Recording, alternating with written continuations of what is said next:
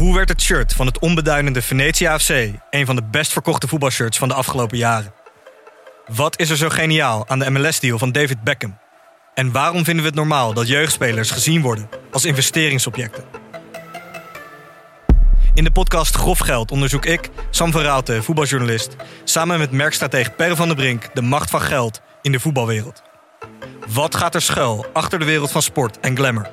En wie profiteert er? Luister naar Grof Geld en hoor hoe de Skybox de staantribune beïnvloedt. Vind je deze podcast leuk? Beluister dan ook de podcast Goudspraak. Ik ben Minkeboy. Als voormalig tophockeyster weet ik hoe Olympisch goud voelt. In de openhartige podcast Goudspraak praat ik met sporticonen die straks in Parijs voor het hoogste podium gaan. Over de weg naar goud. Beluister nu de podcast Goudspraak. Dit programma wordt mede mogelijk gemaakt door Toto. Duitsland gaat dit Spanje toch gewoon pakken. Oké, Suus, jij. Dat denk ik niet, nee. nee. dat vrouwtje weet er niks van. Hoe zou het komen? Ja, ik denk omdat ze een vrouw is. And uh, there used to be a ballpark where the field was warm and green.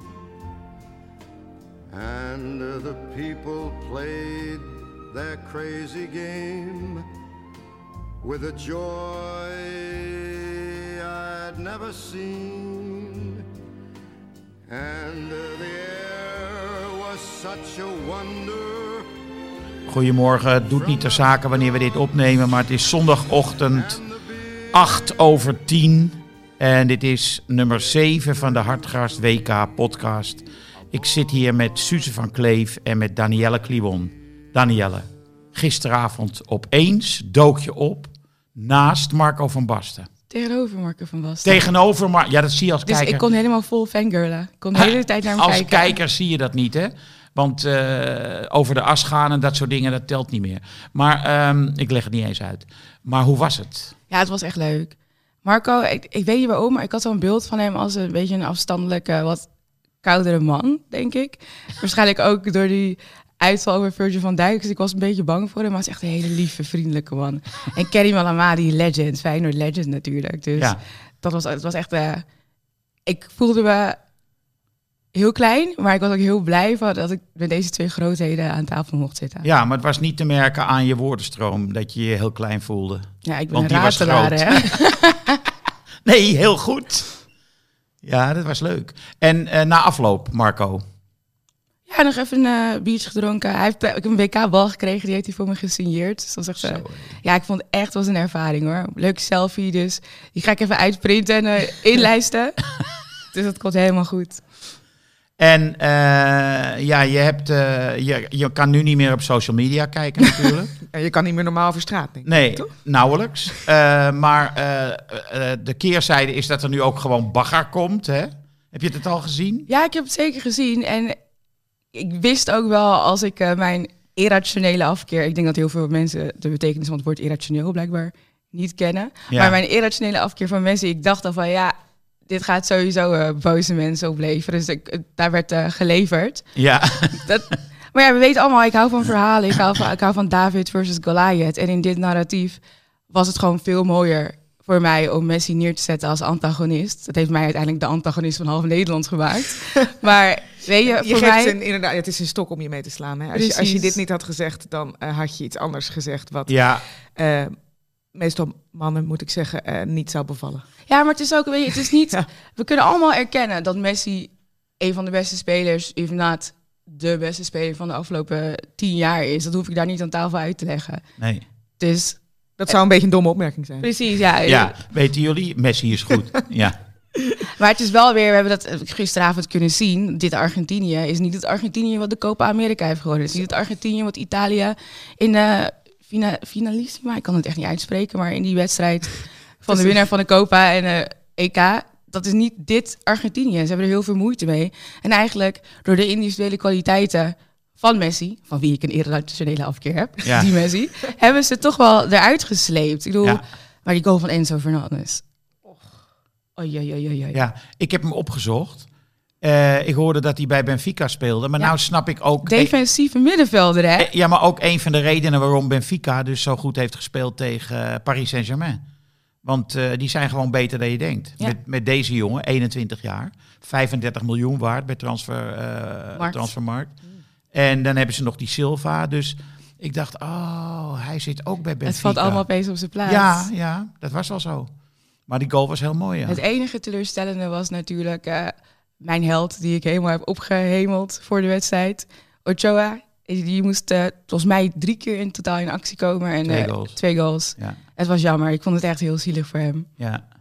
Ik hoor nou ook allemaal mensen zeggen van, eh, eh, ja, die goal van Messi, Noppert had hem gehad. Nee, dit, dit was niemand zag die aankomen. Hè?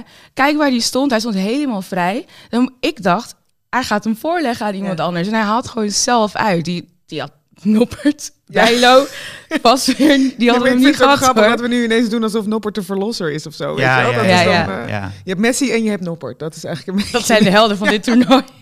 Maar eh, eh, het viel wel op hoe blij hij was met die goal. Ja. Dus Ja, ik maar dat, dacht, mag, dat moet ook, want er staat zoveel druk op Ja, hem. Maar, maar ik dacht, hij heeft dus duizend doelpunten gemaakt, zeg maar, bij wijze van spreken.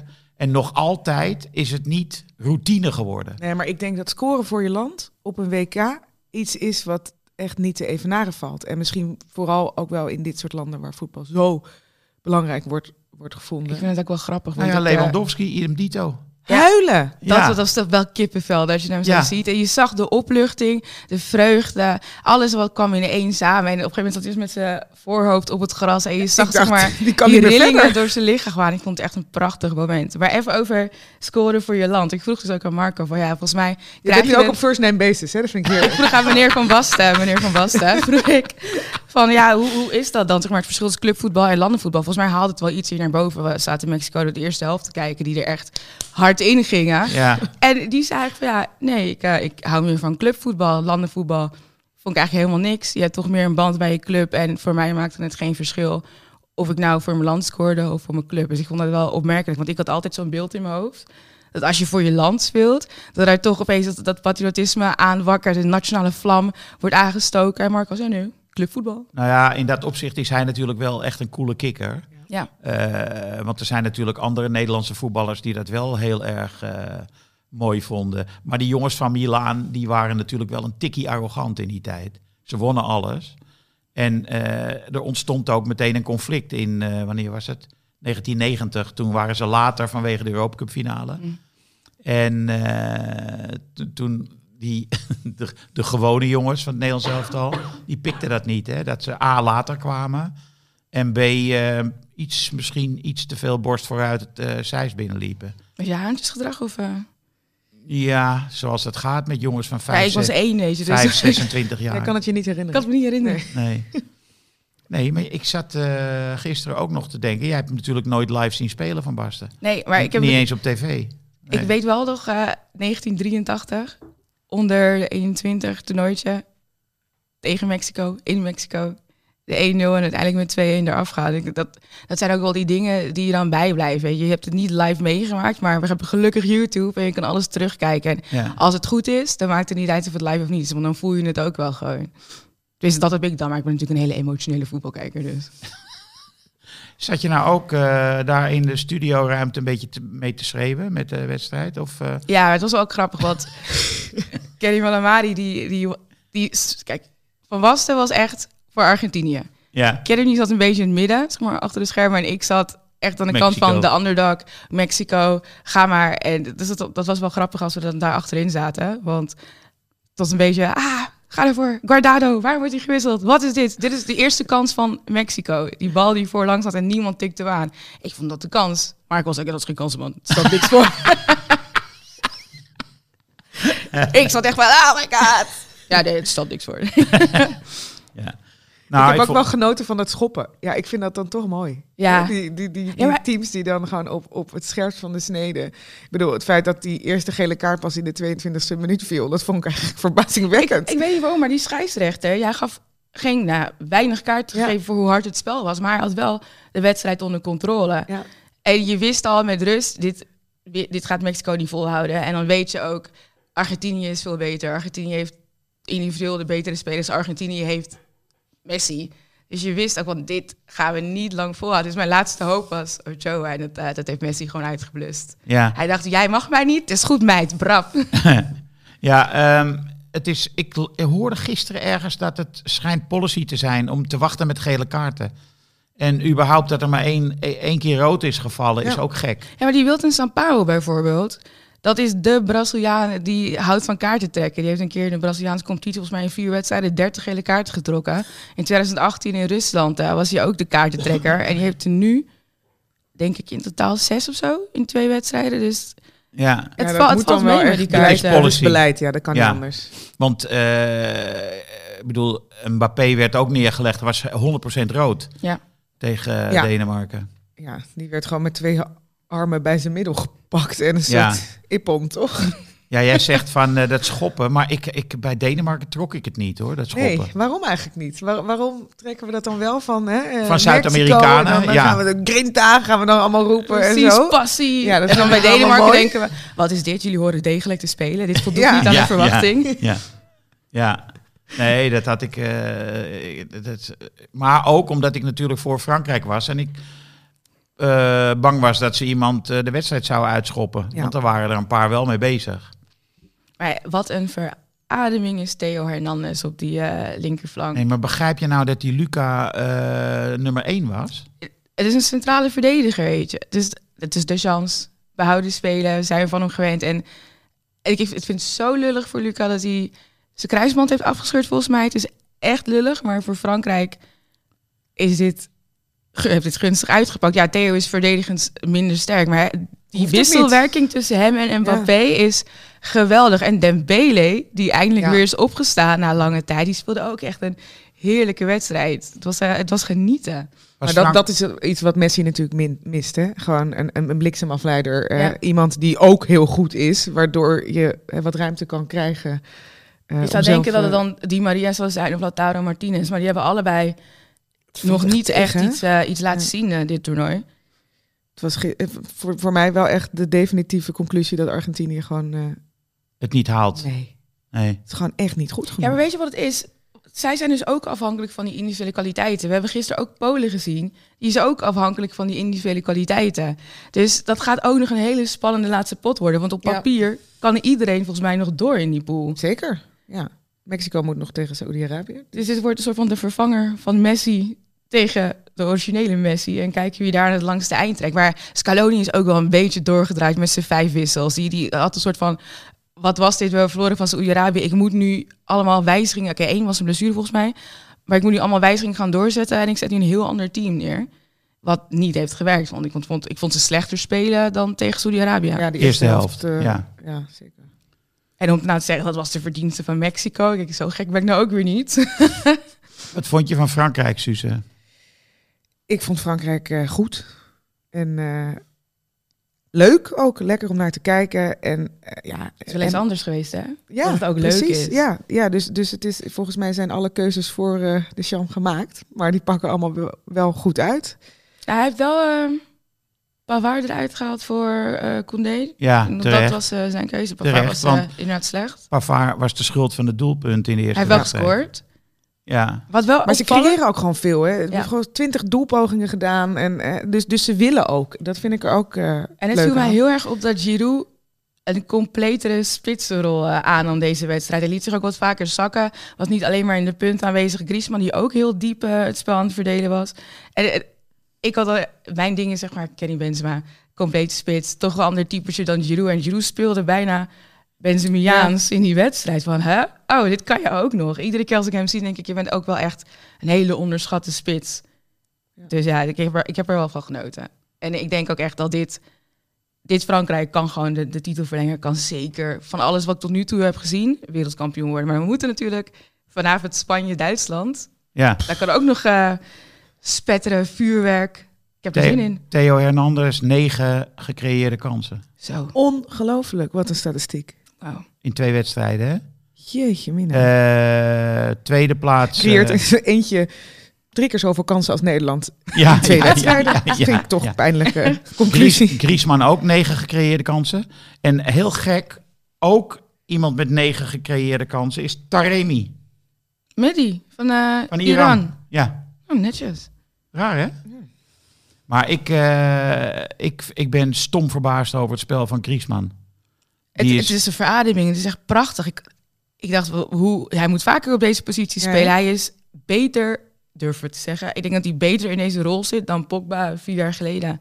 Dan Pogba dit toernooi had kunnen brengen als hij mee was. Ja, Griezmann, ik, ik, ik denk dat hij op 10 staat. Dus Pogba stond wel gewoon als eh, min of meer aan de, aan de linkerkant als eh, loper ook. Maar Griezmann speelt eh, als een soort Liedmanen op nummer 10. Ja. En eh, hij is, hij is ongelooflijk, omdat hij zoveel techniek heeft. Ja, dat is mooi, hè? Verwerkt hij elke bal eh, in één keer heel goed. Ja. Elke aanname, hè, dat is toch dat is geweldig om naar te kijken. Hij staat nu eh, nummer 1 met assists bij Frankrijk, samen met Benzema en Zidane. oh, dus- ooit. Ooit. Mooi dus lijstje. daar gaat hij. Gaat hij ja. ja. Maar Ja. Mbappé, jongens, dit is toch gewoon... Chef's kiss, prachtig. Hebben we het nu over de koning van de dag? Ja, voor, ja. Ja, Ja. ik zat er in de tram zat ik erover na te denken. Hè. Er waren meerdere koningen. Mitch Duke, die eh, in de tweede divisie in Japan speelt, die de winnende Ja. voor Australië maakt. Lewandowski, Keeper van Polen? Chesney met zijn dub Oh, schijnbeweging en dubbele redding. Ja, ja, ja. Geniaal. Ja. Ik zou Messi nog ook wel willen noemen, omdat misschien heeft hij dat juk, de druk nu afge, afgeschud met die Is goal. dit voor al die social media ja, schelders? maar daarom is hij dus niet mijn koning. Want ik kan het ook niet maken naar mezelf toe om dan niet te zeggen Messi is koning. maar uiteindelijk kwam ik toch weer terug bij Frankrijk. En eh Kylian Mbappé is wel mijn koning. Maar die, dit is gewoon niet te verdedigen. Weet je, Ah, stel je voor dat je tegen hem staat. Wat ga je doen? Wat Wa- ga je wat ga je doen? doen? Dan ga je naar huis. Ja, ik zou denken inderdaad, nou misschien, misschien vandaag even niet. Ik kan niet, of zo. Toch? Compagnie hè, bij de BBC. gegeten, ik kan niet spelen. Compagnie bij de BBC, de eerste wedstrijd. Ja, onverdedigbaar. Dat is- kan, kan je niks aan doen. Geef hem ruimte, Ja, Weg. huppatee, wegwezen. zit er bovenop, hij draait weg en je kan gewoon... Enige kritiekpuntje, volgens mij in de eerste helft had hij een paar, twee denk ik, belabberde voorzetten. Dat, Ja. dat was eh, het kritiekpuntje. Nou, hij legde een bal niet af op die invaller, die spits. Eh zoontje van... eh eh, hoe heet hij nou? Ja. is het, ja. Ik weet niet wat zijn voornaam is. Hoe? Marcus. Ja, hij legde hem niet af en die was gewoon een beetje verstoord Ja. tegen, tegen Mbappé. Zo van, godverdomme, geef mij die bal. Maar, oké, twee goals in zo'n wedstrijd. Hij was, ook hij was heel blij hè, met die tweede. Dat is, was ook Springt over te de zien. boarding. eh, Het spat er vanaf. Het is echt heerlijk om naar te kijken en genot. Ja. Wie was de beste speler eigenlijk bij Frankrijk? Kijk, Mbappé doen is de koning van de dag. Geen enkele twijfel over mogelijk. Maar wie vonden jullie de, echt de beste speler bij. Frankrijk? Ja, ik ook. Hè? Griezmann. Griezmann. Ja. Ik heb stats gezien van Chouameni. 98,5% gelukte passes. 98,5. 66 Zeg van de gewoon 7 100. 66 van de 67 passes aangekomen. Oh, wat een geweldenaar. Ja, ik vond, die vond ik eigenlijk... Als ze wereldkampioen worden, dan draagt Chouameni daar flink wat aan bij. Het is eigenlijk met deze samenstelling... Chouameni, eh Rabiot en Griezmann... Dit is zo'n uitgebalanceerd Ja. middenveld. Terwijl het- dat was aan de vooravond, hè? Dat was Echt een de vraag vraagteken. van dat, het was dat, ook van, dat middenveld dat gaat uitgebalanceerd zijn en dat, dat wordt ingewikkeld en daar gaan ze het hè, op verliezen. Ja. Nou, En maar nu- Rabiot krijgt ook heel veel kritiek over, over zich heen. Wat ik niet begrijp. Ik Nu? wil zeggen niet, ja, ja, ja, ook nog nu. hij speelt goed. En ik denk, ja, is dit gewoon vanuit het verleden dat Ja, mensen daar nog Komt kijken? allemaal En door zijn moeder. ja, dat denk ik ook. Ja, Hij- ze vinden hem zo onsympathiek. Ja. Eh, dat ja. kan hij ook niet. Dat is wel zielig, inderdaad. Maar ik ben ook wel benieuwd kan of hij keer... ook niets aan doen. Ik denk als je moeder zich zo hè, misdraagt op de tribune, kan je toch misschien Je wel kan wel zeggen, zeggen, "Mam, maar- volgende keer even niet. maar of- dit gaat ze luisteren. Dat ligt niet Nou, in zijn dan- handen. Ik zou op een gegeven moment wel denken, dan krijg je geen kaartjes meer. Hè? Ik bedoel, ja, dit is toch bizar. maar ze is toch ook zijn manager? manager, ja, nou, daar, Ja. Kan je, daar kan je ook wat aan doen, weet je. Ja. Ik bedoel, dus, Een telefoontje naar eh Weiler Rayola. Maar ik wil ook Ja. nog wel een keer Kamavinga erbij zien. In de... Jawel, en Fofana, idem dito. Ja. Maar dat is het Ja. goede van die positie van Chouameni. Daar zijn gewoon twee toppers als vervangers. Ja. Dus die bank is zo verschrikkelijk breed. Ik moet wel eerlijk zeggen, ik zat nog even te denken van... oké, we gaan nu Varane inbrengen. Ik vond het verdedigende duo, de een heeft kracht, de ander heeft finesse. Wie gaan we eruit halen? Maar ik, ik, ik zeg niet graag dat Deschamps weer een goede beslissing heeft gemaakt... maar dit was wel een goede beslissing. Ja, ja, Er zijn eigenlijk twee dingen gedaan. Koundé en Varane. ja. En dat heeft er goed uitgepakt. ja. Koundé is ook een, echt een solide, solide speler. En snel. En eh, ook een aanvaller eh, als back. Is echt... eh, God, wat zit dat elftal goed in elkaar. Gek dat je Pogba en Kanté dus niet mist. En Kunku en Kimpembe en Ja. Benzema. Zaten de krantenkoppen van eh, ik keep dan toch kloppen. Het elftal is vrijer sinds het vertrek van Benzema. Ja. Hoe voel jij je daarover?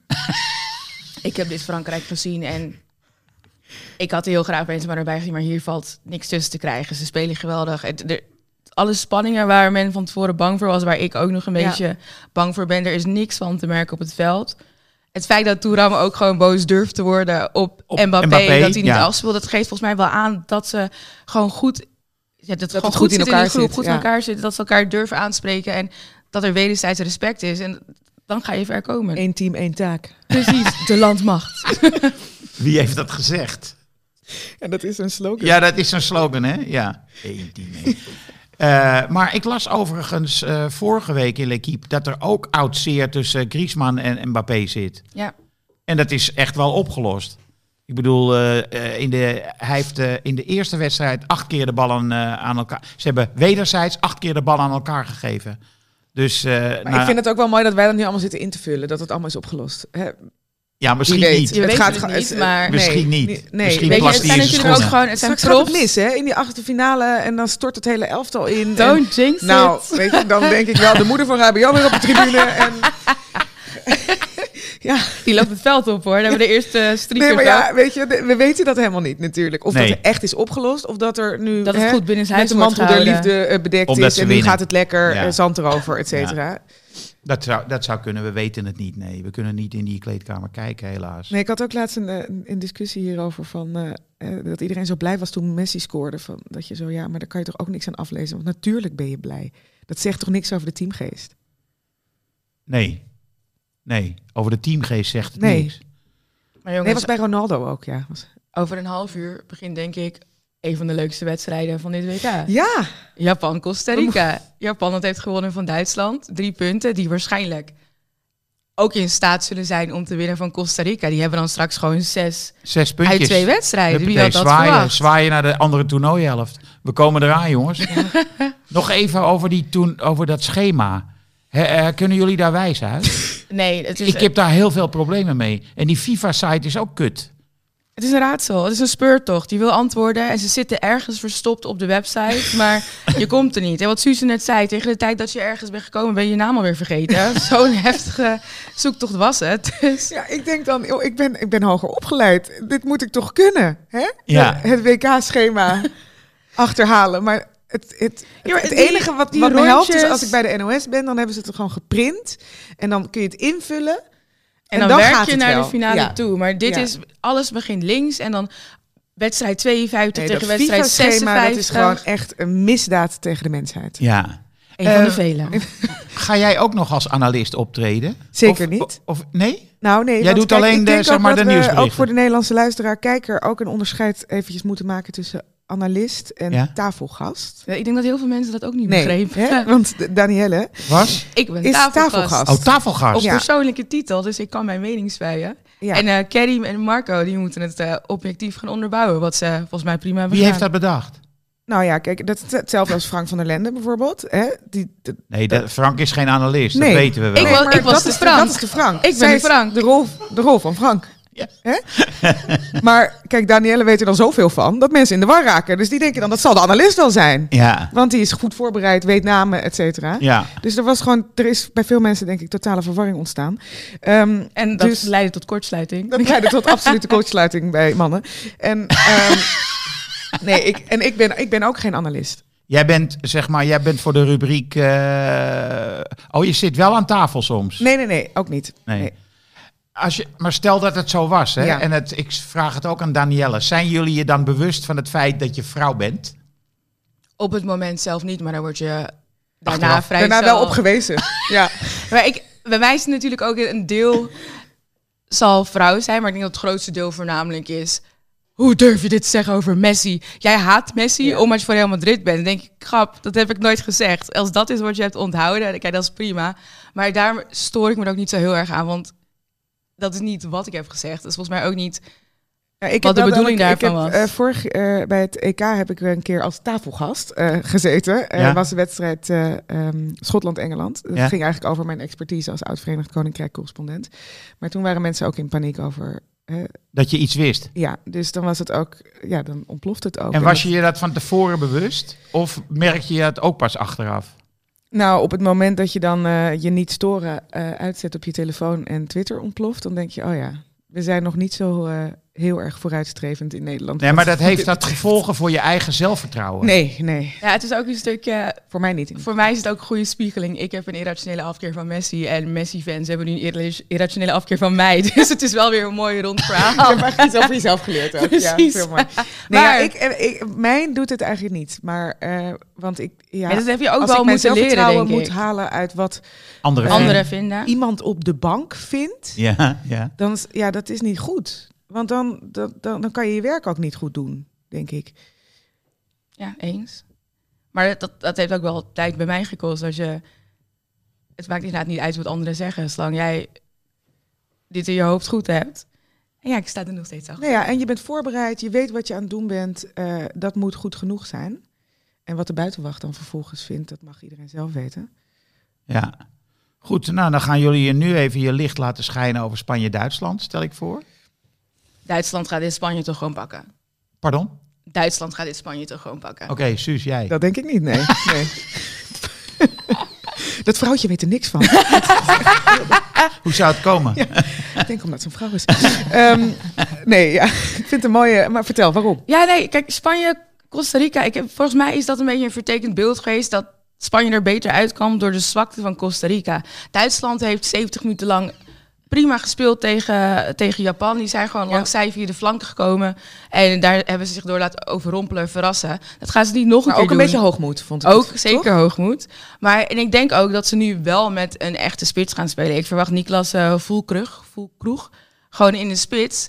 Want je merkte bij Duitsland dat ze echt... eh, Ze hebben geen close meer. Al een paar jaar natuurlijk niet. En dat breekt ze op. Je hebt Gnabry en Musiala, geweldig talent. Die buiten de 16 dan voor eigen gewin gaan. Omdat er niemand in de box staat om hem in te tikken. Niklas kan dat verschil maken. Spanje is natuurlijk heel erg door het midden snel... Klein, ruimtes klein houden, dat, dat- om te zeggen tiki-taka. En daar staat toch wel wat tegenover met Duitsland. En voor Mm. mij is het een beetje David Goliath, letterlijk qua grootte. En ik denk gewoon dat Spanje het heel lastig gaat krijgen om daar doorheen te komen. En ik bedoel, mijn overgroot opa is Duits, dus Oké. oh, dat is de reden. dit komt het aan het einde. Ik denk dat eh, Spanje ze gek gaat tikken. Dus dat het Duitsland heel lang gedisciplineerd, et cetera, kan spelen. Maar dat uiteindelijk eh, dat Spaanse middenveld eh, de doorslag gaat geven. Ik vond eh Musiala, die viel me echt tegen. Ja. Die, maar dat eh, mag, hè? Als je ah, 19 zeker, bent. En, eh, Bellingham viel ook tegen, denk ik, eh, tegen Be- Bellingham, Amerika. tweede wedstrijd was Maar minder even daarover, hè, want je ziet dan dus Bellingham, je ziet Musiala, je ziet bij Spanje een 19-jarige en een 20-jarige 18-jarige of ook nog, 18-jarige. ja. Chouameni. De gewoon mega talenten aan die Chouameni? We hadden het over Spanje.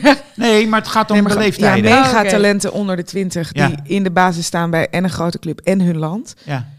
Wanneer krijgen wij bij Nederland weer eens een megatalent? Savi Simon? Nee, joh, maar die zit op de bank en die speelt bij PSV. Ja, met alle respect, dit is gewoon Nederlandse competitie, hè? Ik bedoel iemand Oh die een God. basisplaats Je heeft. hebt nu iets gezegd. Ja, Speelt bij PSV. ja maar, dat, Denigrerend. nee, maar dit is Nederlandse competitie. Ik heb het over een speler die 18, 19 is en in de basis staat bij... bij zijn een- eigen bij club en in ja. zijn land. Ja. Ja. Ja, dat klopt. Dat Ja. is, eh, ik bedoel, ik vind Xavi Simons een geweldige speler en heerlijk om naar te kijken. Maar er is nog wel even een verschil tussen dat je in de basis staat bij PSV, net. Niet in de basis staat bij Nederland. Toch wel een matig team. En een, hè, een Bellingham of een Musiala of die gewoon... Chouameni. Tchouaméni. nee, maar die ook nog eens bepalend zijn. Ja, Ja. dat vind ik echt Ja, nee, daar heb je wel een punt inderdaad. Dus, dus wanneer komt er, ook een oproep aan de luisteraar, wanneer komt er weer een megatalent? een Nederlands een tiener. wonderkind. Ja. Ja, want eh, de KNVB denkt dat ze de beste traineropleiding van de wereld hebben. Dus je zou verwachten dat er eentje uitkomt. traineropleiding? Trainersopleiding. Die dan vervolgens een, Die, een, die, een die, pupil die, eh, hebben. ja, die, moet dan, die moet daarvoor zorgen. Maar wat denk je dat gaat worden? Eh, ik denk eh 2-1 voor Spanje. Want Spanje heeft moeite met scoren. Dus gaat, het gaat geen walkover of iets dergelijks Ik worden. denk ook 2-1. maar dan Duitsland. voor Duitsland. Oké. Oké? Ik zeg eh 2-2. Oh, jij Ga- gaat er veilig Ga in het lekker in midden. het midden zitten. En, En- gaat eh, Duitsland eh, het nog halen dan? Nee. Nee, want eh, Japan... Als ze nu gelijk spelen. Ja, dat is klaar. Ja. Het is wel een do or die eh, weekend. Kunnen ze er dan nog komen eigenlijk? Als ze nu gelijk spelen en naar de laatste winnen. Doelsaldo wordt het dan, Oh, dan wordt het doelsaldo, ja. toch? Of heeft Japan... Nee, maar Japan hier- Japan heeft heeft drie. zes dan. Ja, maar oké, we moeten, ze moeten nog winnen van Costa Rica, hè? Ja, nee, maar laten we niet, ga daar, daarvan uitgaan dat Japan Dan hebben ze er zes Duitsland één drie. en dan vier. Ik zit Vier. tegenover vrouwen. Ja, we, hebben- we hebben het toch over de twee wedstrijden? Ja, Ja, dus dan heeft Japan zes, Duitsland wint, die hebben er dan drie. Fra- Ja. Spanje verliest, dus die blijft op drie staan. ja. En eh, Costa Rica heeft nog steeds nul. ja dus Dan je iedereen de komt op zes, kan op zes punten komen dan? Hè, bij de laatste wedstrijd? Ja, Ja, ik zal het denk ik oké. wel hebben. En dan is het doelsaldo. Dank je, Ja. want ik kon dit niet volgen. Wij zijn FIFA geworden. Ja. Als iemand het niet begrijpt, dan ligt het vooral aan diegene zelf, vind ik altijd. Maar moet Savi Simons eh, in de basis? nee. Ik denk dat we nu ook, omdat Nederland zo slecht was tegen, tegen Ecuador. En op de training hebben we nu meerdere malen gehoord hoe goed Savi Simons deed op de training. Dat we nu een soort van onredelijke verwachtingen hebben van hem. Dat hij dan een verlosser gaat worden als hij erin komt. Ja. En Ja. ik denk dat je met het oog op de volgende ronde gewoon moet proberen om eindelijk uit te vinden welk middenveld je wil hebben. Ja.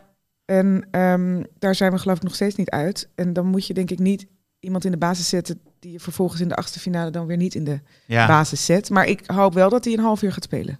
Ik, zag wil hem een- wel zien. Ik Ja, zag een elftal van eh El Amadi, eh, jouw nieuwe idool. En eh, daar stond eh Gakpo op nummer 10. En toen dacht ik, ja, vergelijk hem eens met Griezmann.